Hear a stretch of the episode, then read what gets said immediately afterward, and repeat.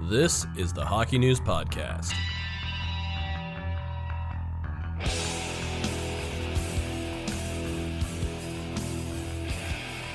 Welcome to the Hockey News Podcast. I am Ryan Kennedy here with Ken Campbell.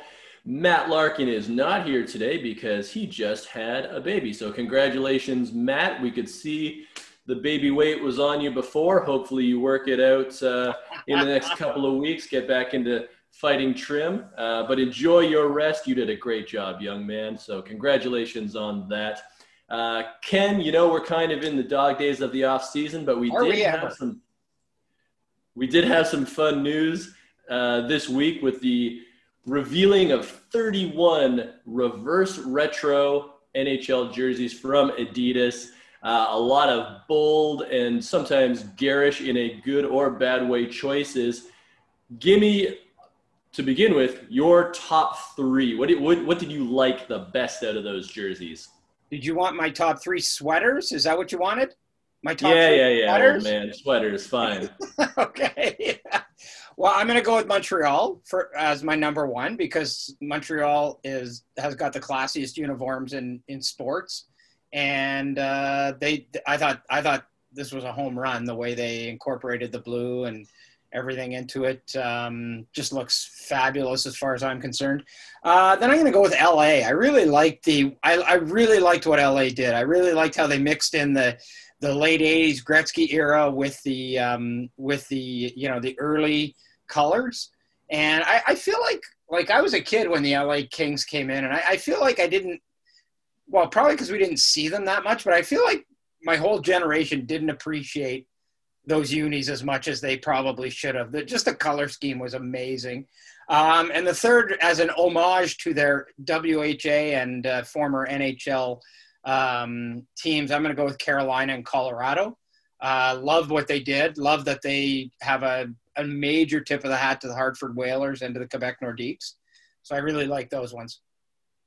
Yeah, I'm pretty much in uh, full agreement with you. My top three was the Colorado Nordiques because I feel like that was what we were all waiting for was for Colorado to give a shout out to its Quebec days, and it was just a seamless uh, creation that they had there, where you get the great Colorado burgundy with the Nordiques logo, you get the fleur de lis on the bottom and on the shoulder, just a huge winner all in all. Uh, I also agree with Los Angeles. I think it was the perfect combination of Wayne Gretzky and Marcel Dionne sort of mashed together. It really captured the spirit of what Adidas was going for, or at least, you know, their sort of mission statement on this reverse retro. Uh, I did like Montreal, but the one I'm going to point out, uh, just to be a little different, that was in my top three, is New Jersey.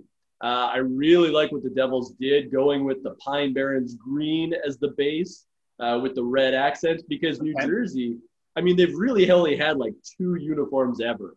you know, they had like the red and green, and then they had red and black with the same logo. It's always basically been the same logo. So I feel like their fans have been starved for something different. This is different. It's bold. It's really fun. So I'm going to go with New Jersey. Now let's go to the bottom three. What are the three that you think just did not work? Uh, probably in reverse order. So the third worst to second worst to worst, in my opinion, was uh, first was the Islanders, New York Islanders, because I, I just didn't get it. Like, I don't, I don't see any difference. I thought you were supposed to do something different with these, and I mean, I guess the blue is a little bit different, but like if I'm an Islanders fan, I'm not, I'm not shelling out 250 bucks to buy one of those. Um, number two would be Winnipeg. Uh, the gray is just boring with a capital B as far as I'm concerned. Um, I, I would have liked to have seen them go with a red there instead of that, that gray. Um, Did I say green? I meant gray. No, you said Um, great. Anyways, gray. Yeah, I, I just thought I just thought Winnipeg's was really boring. And number one, hands down, without a question, is the Anaheim Ducks. I don't know how you can how a grown man can wear that sweater in an NHL game and expect his competitors to take him seriously. I, I just don't get it. I, I that one to me was like the absolute stinker of the bunch. Yeah, I was never a fan of the Wild Wing jersey the first time it came around, and I had the same thought. Like, can you imagine Ryan Getzlaf pulling that jersey over and looking down and be like, okay, boys. Yeah, let's go. Let's go, guys. Let's get them. yeah. So, um, yeah, good choices. I actually liked Winnipeg because it was so different. Like everybody, there was so many bold uh, garish jerseys, and they went with kind of a cool, understated thing. So I understand a lot of people did find it boring. I get that, but I didn't mind it uh, myself. Uh, for my bottom three, uh, and I'll go inverse order just like you did. Uh, starting with Calgary, I just oh, I don't like the horse, and I don't like when Calgary goes black because for me they have such awesome colors to begin with yeah. that it's like why would you stray from the red and gold?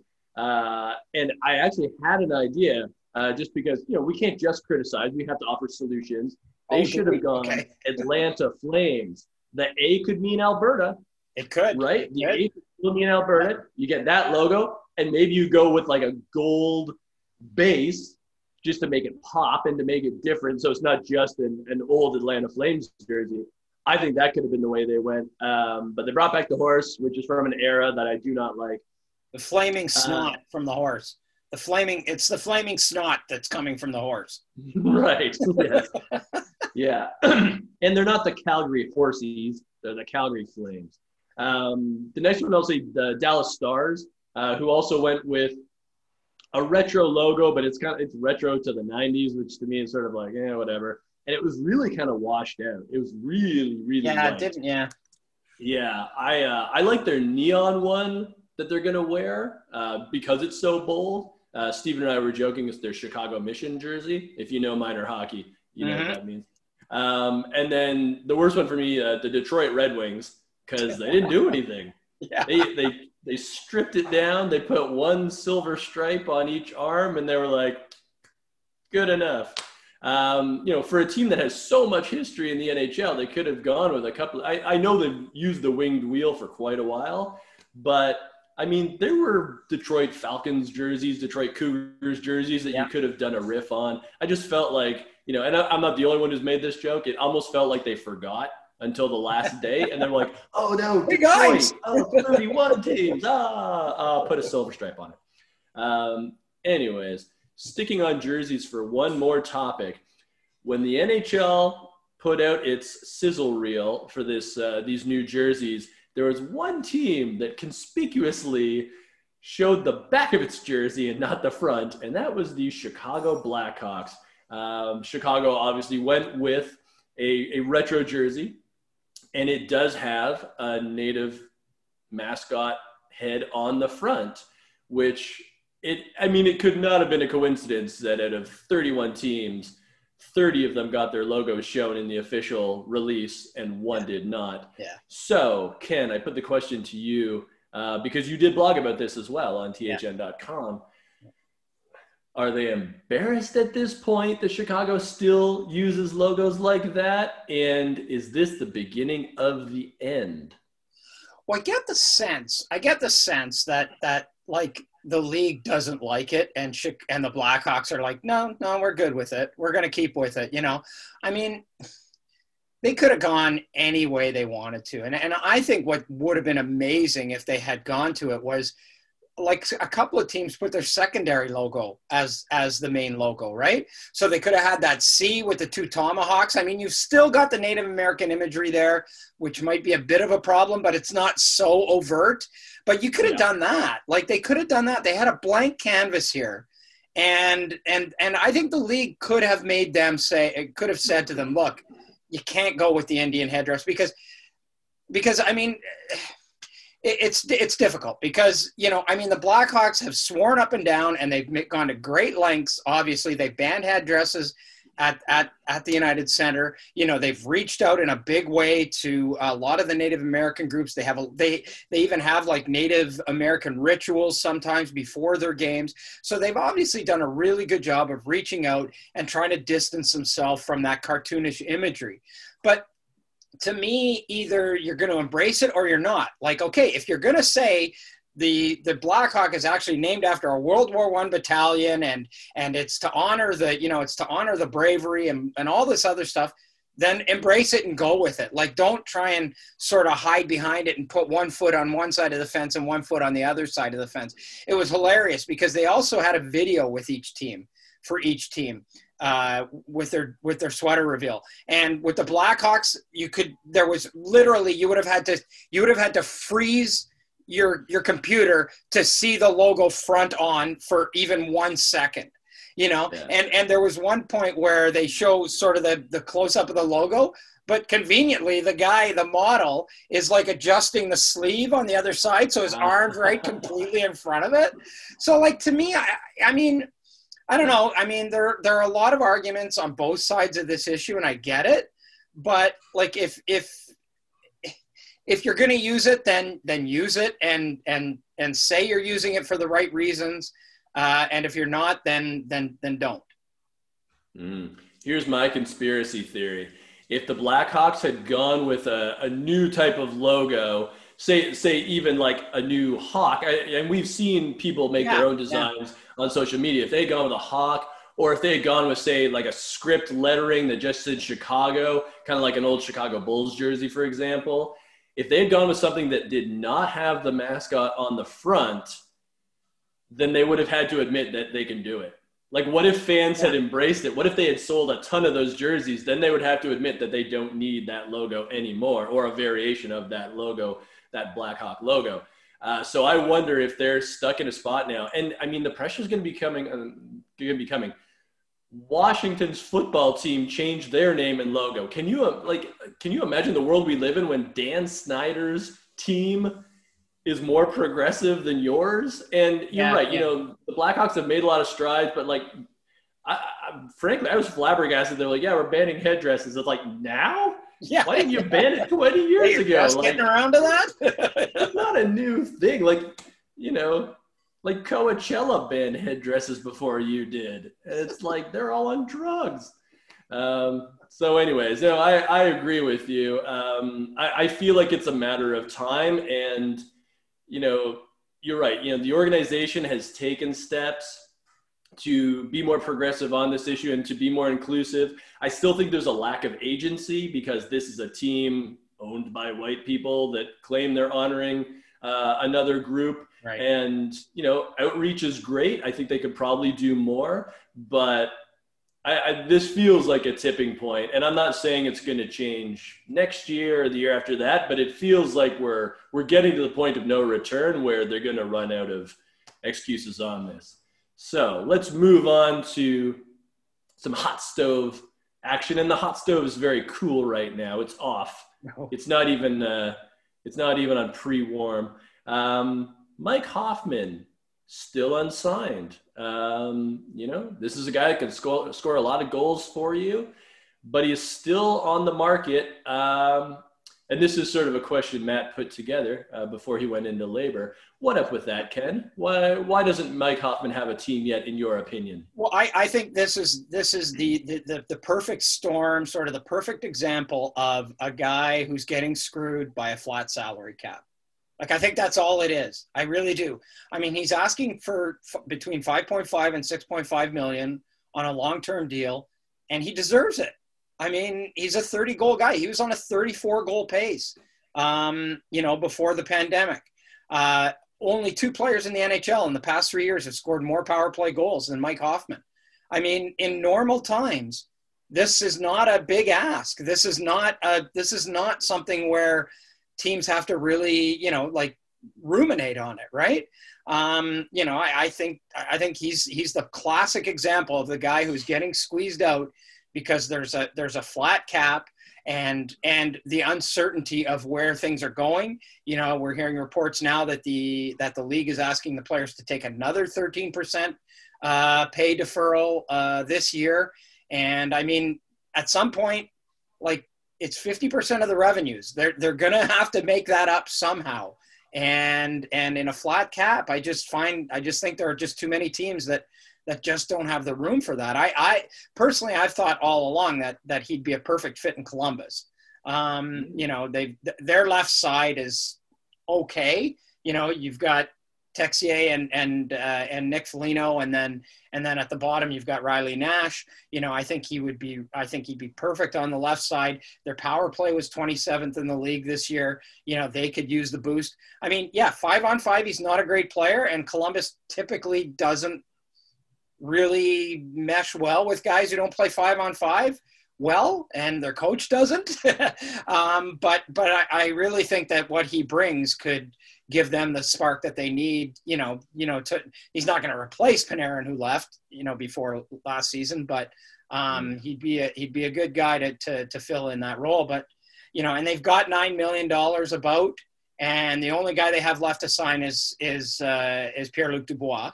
Um, which is going to be which is going to take up a huge chunk of that, if not all of it. So you've got to get you've got to get get uh, you know you got to show some ingenuity here. You know Nyquist is on the is on the long term injury list. Um, so I, I, see Columbus as a fit, but it's it's kind of bizarre that uh, you know this guy hasn't been signed yet.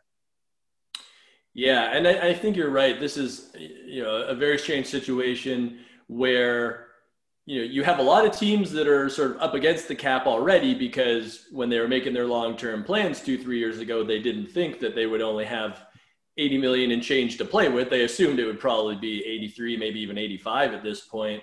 So I think you, you have that. And then you probably also have some franchises that are saying, let's not spend to the cap because this is literal money that we are not making at the gate right now. Let's try to keep ourselves in a, in a nice little range there I wonder if, you know, I know Hoffman wants a long term deal, but I wonder at, if at this point or in the coming weeks, maybe he signs with a team like Detroit and says, basically, give me a one year deal for six million trade me at the deadline to a contender where the cap isn't as much of a factor because everything is prorated. You know, he can get his reps. He can obviously help out a Red Wings team that is going to need some help offensively. I mean, they've got some guys, you know, they've got Anthony Mantha. Um, you know, Bobby Ryan is already there looking to sort of get his career back in track. But if you're the Red Wings, you say, hey, you know, we, we've got the cap space. Um, you know, we have deep pocketed owners. I have to imagine Little Caesars is doing okay during the pandemic. Uh, probably a lot of deliveries going on there. Yeah. Um, and you know, you can get some assets for Hoffman at the deadline. You could probably get, I would think, at least a, a second rounder and some other stuff. I don't know if you can get a first on a guy that's a straight up rental, but you would get an asset, and and that's what they're doing right now in Detroit. Um, but it is it is a tough situation, and it does kind of feel like Mike Hoffman has become the case study in getting caught uh, in an untenable situation. So best of luck to him. Hopefully he uh, he catches on. I do like your Columbus idea. It does make sense because you know with Texier and Foligno, you're not you're getting good players, but not a lot of offensive pop. Right. So that's an interesting one right there. I like that. Speaking of the beginning of the season, we're still holding out hope for a January 1st open. Ken, you did mention um, that there are some financial considerations that have to be uh, figured out on the players' end. You know, taking you know yet another hack in their salary percentage. Um, but how are you feeling right now? Do you think they'll be able to pull it off? Looks like the NBA is getting going, and it's uh, similar situations in terms of schedules and arenas. Yeah, um, you know, I mean, I like I say, I mean, after what Gary Bettman and the NHL did in the playoffs last year, I'm I'm never going to say never with this with these guys. Um, you know, I mean, I thought that they, the NHL did the best job of any of the major professional sports at uh, maintaining, you know, at, at, at, at getting this thing done with, with the fewest sort of hiccups possible. Um, so when it comes to, you know, being creative and, and being able to, to pull this off, I'm, I'm not going to sell Gary Bettman and the NHL short. Uh, but I do feel like January 1st feels rushed. I mean, especially if you're going to give, like, then that means you got to start training camp December 15th, probably. If you want to give the teams that didn't get into the bubble extra time, then you're looking at December 1st, probably for those teams. We're now at November, what's today, the 18th? Yep. And we don't even know what things look like yet. What how that how this is going to look. You know, we don't have divisions yet. We don't have an agreement with the players yet. I still think January 1st seems a bit ambitious. Um, but if you want to finish, if you want to do your playoffs in May and finish the season by July, um, you know you're, you're going to have to get on your horse. But uh, I'm I'm I'm doubtful about January first. But like I say, I'm not. I'm you know I, I hate being on both sides of the fence here, but I'm not going to count anything out when it comes to the NHL and their ability to pull something off. Yeah, I'm an optimist on this. I think the the fact that the NBA has a plan really helps the NHL because the NHL tends to follow the NBA. Uh, you know, if we even think about the return to play bubble for 2020, um, you know, the NBA announced its plans and then the NHL jumped in with their plans soon thereafter. So obviously, there's a lot of similarities um, with the two sports. I also wonder if the NHL will look to the Quebec League, which has been playing a somewhat regular season, um, you know, starting in October. Um, they've had their hiccups for sure. There, there's actually a bubble, a temporary bubble in Quebec City right now, so that the, the teams that are in the province's so-called red zone, where there are a lot of COVID cases, they're all playing each other in a little round robin so they can get their games up. Um, I wonder if the NHL is looking there and saying, okay, well, what are they doing? You know, what did they have to do to sort of pivot? Uh, how did it work out? You know, we've already talked about a Canadian division, which would obviously help out in terms of you know, um, not worrying about the border. I wonder if we see a schedule where, you know, January 1st, everybody plays a couple of games. Maybe, you know, we, we've talked about there maybe being sort of mini hub cities or, or something of that uh, regard. If we see something like that where it's like, okay, let's get in some games, let's see how it goes. Um, you know, schedule makers are going to be earning every penny of their salary this year because there's probably going to have to be some flexibility built into whatever they do. But, you know, we are seeing hockey in Canada with the Quebec League, various Canadian junior A leagues are already underway and, and doing all right. Uh, the USHL has been playing games. There have been cancellations, um, not necessarily because of anything the teams did, but just because of caseloads in those particular counties but they are playing games. So it feels like there is a route there. And I have to wonder if, you know, I, obviously you're probably not going to have any fans in the stands to begin with, but you would be getting TV revenues, which is not nothing. And, uh, and we are looking at vaccines that seem to be close at least. So I wonder if all those signs push the NHL and say, okay, at the least we can start this. And if we build in flexibility, then we can get some semblances of a season. If it's 60 games, that's great. If it's 48, well, we've done 48 seasons before and it's been fine, you know.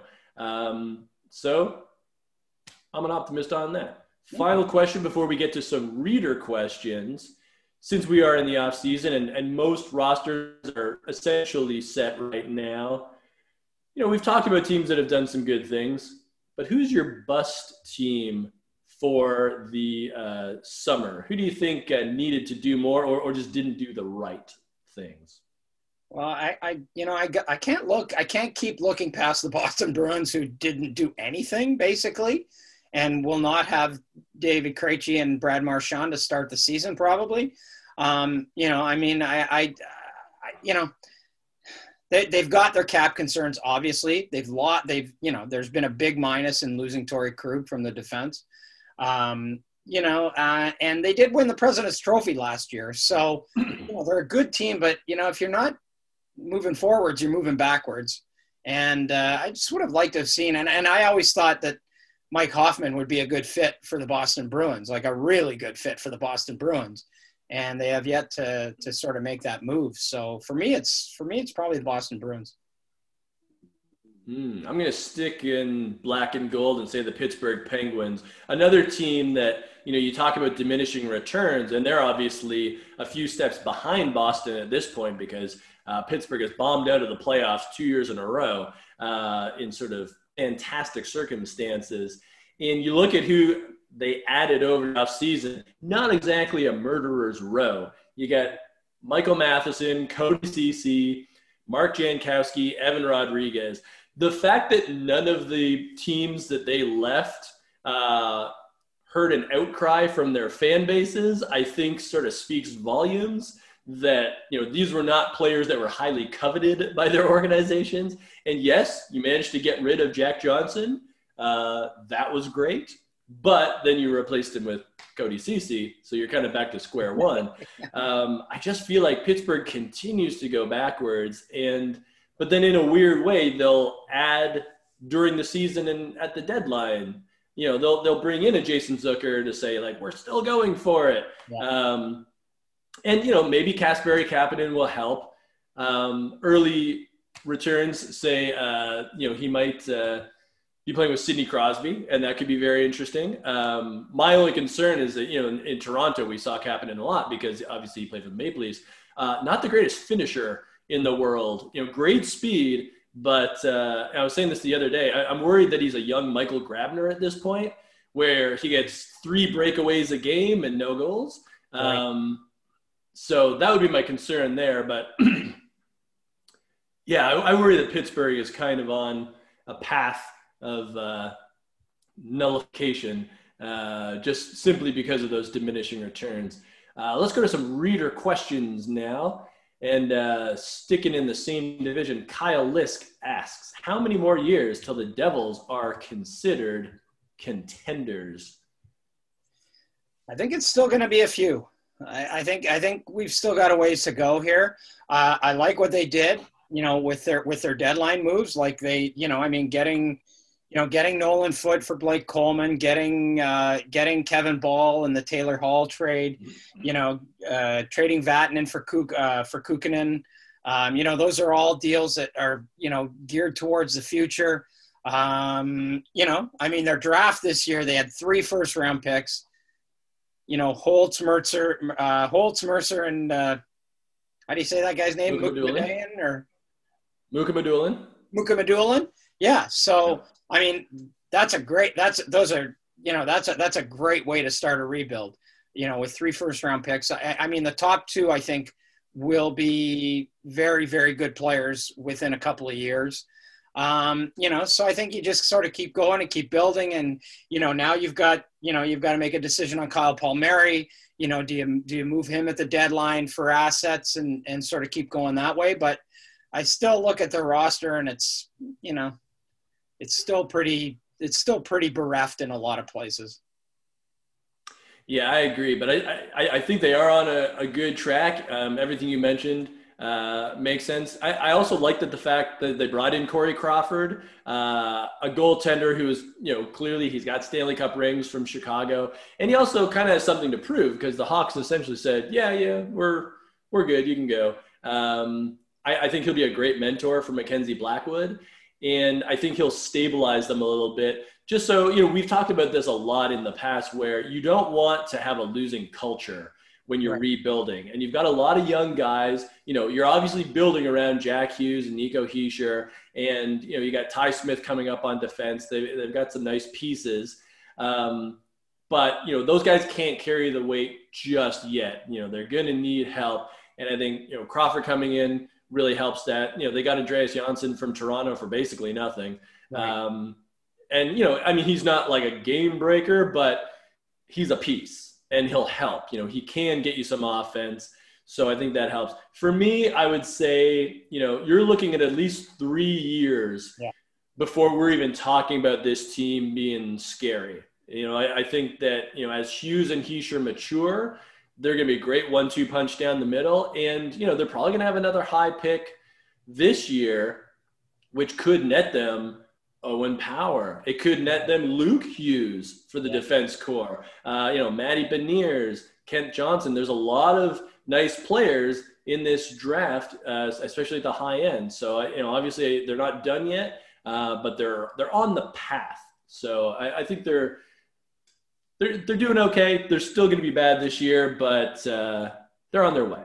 Uh, next question from Mike Meyer. What's the upside for Klim Kostin? Only 20, 21 years old, but his AHL stats don't seem too promising for a first round pick. Uh, seems like he might have a chance, but as a bottom six forward, should the Blues look to use him as a trade chip? I'll uh, start off on this one since I like the prospects. Um, you know, right now, Klim Kostin is over in the KHL playing for Avangard Omsk. Uh, not having much success, two points in 14 games. But I look at that through the lens of Omsk knows he's not going to be there for the long haul. Um, so I'm not too worried. He's also on bigger ice over there. I feel like Klim Kostin, even though he is from Russia, he plays a North American style game. You know, he's physical, he's big, uses his size well. He's actually better on smaller ice. And I actually didn't mind his AHL stats this past season, um, especially, you know, I know plus minus is like a verboten stat these days, but he was a plus player on a team full of double digit minuses. So I think that bodes well for him. I think he's probably a middle six guy. Uh, right now upon projection. And, you know, he was a first round pick, uh, but very late in the first round. I think he was actually the final pick of that first round. Um, so I'm okay with it. I, I still believe in Kostin, especially because with those bigger players, they tend to take a little longer to develop um, because they have been blessed with size. They kind of have to adjust to the game when they're not the biggest guy on the ice by 20 pounds and two inches. I, I don't know if you want to add anything to that, Ken, or if you want. Well, I just I just look at a guy. I just look at a guy who's been three years in the American League, like three full years in the American League, and and uh, really hasn't, you know, made a real mark in that at that level. You know, I, I I'd feel a lot better about Klim Kostin if if if he had kind of progressed a little bit each year, but it just seems to me like he's he's sort of stuck there and he's not he's not creating much offense. He's not really standing out. You know he hasn't like has he hasn't earned too many call-ups uh, you know obviously um, what's he played four games you know he's been he's yeah, been in north america for year, three years and he's played four games with the big team um, you know I, I, think it's time to to adjust the expectations on this guy um, i think i think you're right i think I, I i don't I don't think he's a top six forward. I think he probably now fits into the bottom six. And and I mean that's that's okay. Like for a 31st overall yeah. pick, that's that's okay. If you get a guy there who can play and you know have a decent career um, and and be a contributor, you've done okay with that pick. And and I think you know maybe you know the Blues are at the point where maybe they think they can do okay with that pick, but I don't think he's a guy that like a trade chip, I'm not sure you'd get much for him right now. I, I think other teams would look at him and go, well, you know what? We're not, you know, we're not giving up a roster player for this guy that really hasn't proved yet that he can he can even play in the NHL. I mean, like three years, three years he's mm-hmm. been here and he's played four NHL games. I think that speaks an awful lot to what the Blues think of him and and and his his NHL potential. All right. Uh, next question from Harold Dinktroth.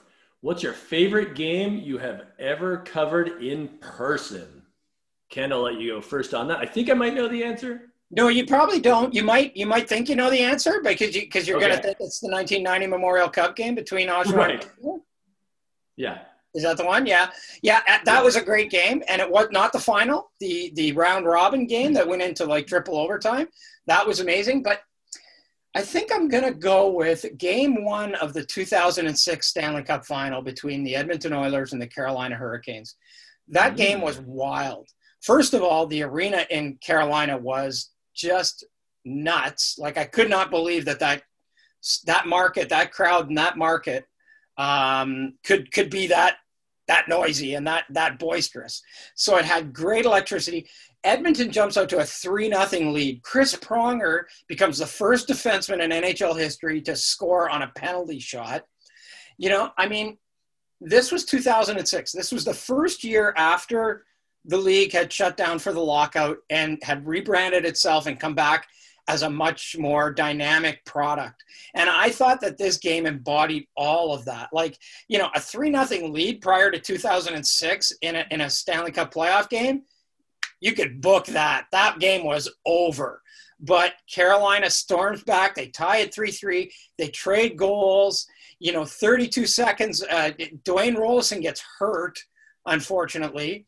And they bring Ty Conklin in, and he, oh god, he misplays the puck behind the net, and there's a gimme, and it's five four, and then with like, and then Edmonton storms back, and with 3.8 seconds left, Shawn Horcoff has this beautiful chance to tie the game, and Cam Ward robs him, and I, I just thought that to me that that game was just so indicative of how hockey had changed and how exciting it was and lead changes and everything like that. And and ultimately i think that was the game that that won carolina that series and and lost it for edmonton.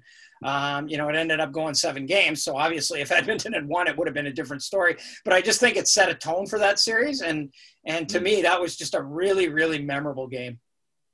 Nice. Now uh, for me you know originally I was thinking about the World Cup of Hockey, Team North America versus Sweden, uh, because it was so much fun. People were talking about it on social media the other day.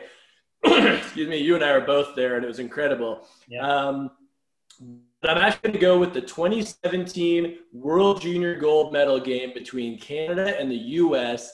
It was in Montreal. In that tournament, the atmosphere was not great. People did not show up. Tickets were too expensive. But the final was an just a crazy classic. Thomas Chabot played so much for Canada. Um, ended up being the MVP of the tournament. Charlie McAvoy played so much for Team USA. They went back and forth to a shootout. Troy Terry wins it yeah. on Carter Hart. I mean, you know, you talk about the press box at that World Cup of Hockey game. I mean, we were all just going nuts um, when MacKinnon pulled that move on Lundqvist. It was just incredible. And, and none of us were cheering for anybody because it's yeah. like North. America, Team North America. It was the same thing at that World Juniors. We were all just staring at each other like, can you, um, can you believe what we're seeing? These two teams going back and forth. The drama was just incredible. And uh, yeah, I'll never forget that. The World Juniors actually in Toronto, um, the year that they beat Russia – that was incredible as well because Canada had not won in quite some time. And that atmosphere was amazing. Like, that's the loudest I've ever heard uh, the ACC. So that was good too. But um, yeah, that Canada USA game that the Americans won, uh, I, I, would say that was the most incredible one I've watched in person. We got one more reader question, then we'll go to rapid fire. Ryan, producer, oh, yeah. Steven, producer Steven said the 2006 Stanley Cup final was his favorite playoff series ever. He, he put that into the chat which which I find strange because he was probably like three when it right. happened. uh, so last question from Sammy Atwood. Hey guys, love the podcast. Who would win in an arm wrestling tournament between Matt, Ryan, and Ken? Matt is not here to defend himself. I am, of course, going to say that I would win because I am the biggest of the three of us, and I am also a drummer, and I have dad strength. Ken, what do you got? I, am going to agree with you, actually, Ryan. I think you would win. I think I think Matt would would would finish third because he's just he's going to be too tired. Like he's just had this mm. lovely baby Daisy Daisy Eve or Daisy uh, Daisy Larkin uh, born today. Congratulations and shout out to Matt. But he's going to be sleep deprived and and completely sapped of all of his energy. So I think both mm. of us will be able to take him easily. But yeah, I mean, yeah. you're much bigger than I am you have tattoos you know like i'm working out like i'm i'm working out. I'm i'm doing the dad yeah. workout in my basement with my dumbbells and everything but i feel like you'd be able to sort of leverage that extra reach and strength and power and you'd probably be able mm. to take me down. Fair enough. And i will say to your credit if we were running a marathon you would win hands down. Right. Yeah. Okay so let's end it off with a rapid fire. Ken you are the host Let's get it on. All right. Perfect. Okay. Number one question. Uh, childhood celebrity crush and current celebrity crush. I'll go first. Oh, that's a good one. I'll go, okay, I'll go childhood. first to give you some time to think about it. Childhood okay, celebrity crush, Farrah Fawcett. Uh-huh. Um, had the poster, of course, in the 70s. Had the poster. Loved her. Uh, current celebrity crush, probably Eva Mendes. Hmm. Very nice. Uh, childhood crush, I'll go Kathy Ireland. Uh, and uh, current celebrity crush, I'm going to go with Aubrey Plaza. Like Don't that. even know who that person is. Uh, she was on Parks and Rec, and she's also really good on the show Legion. If you've ever seen that. Nope. Nope. Yeah. Is that about a bunch of guys that go to a place to drink beer? That would be amazing. okay. Second, I'm I'm going to use do the was he a ranger with a twist, and Ooh, I'm going to go with was he a thrasher? Oh, that's a good one. Was he a thrasher? Mark Recchi.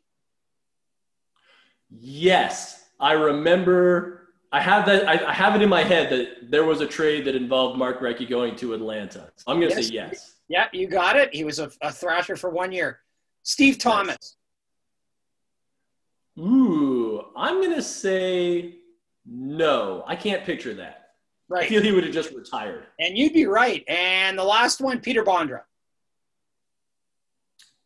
Ooh, I'm gonna. Oh, that's a tough one. I'm gonna say. For some reason, I'm gonna say yes. I don't know why, but I'm gonna say yes. Three for three. Beautiful. Good job.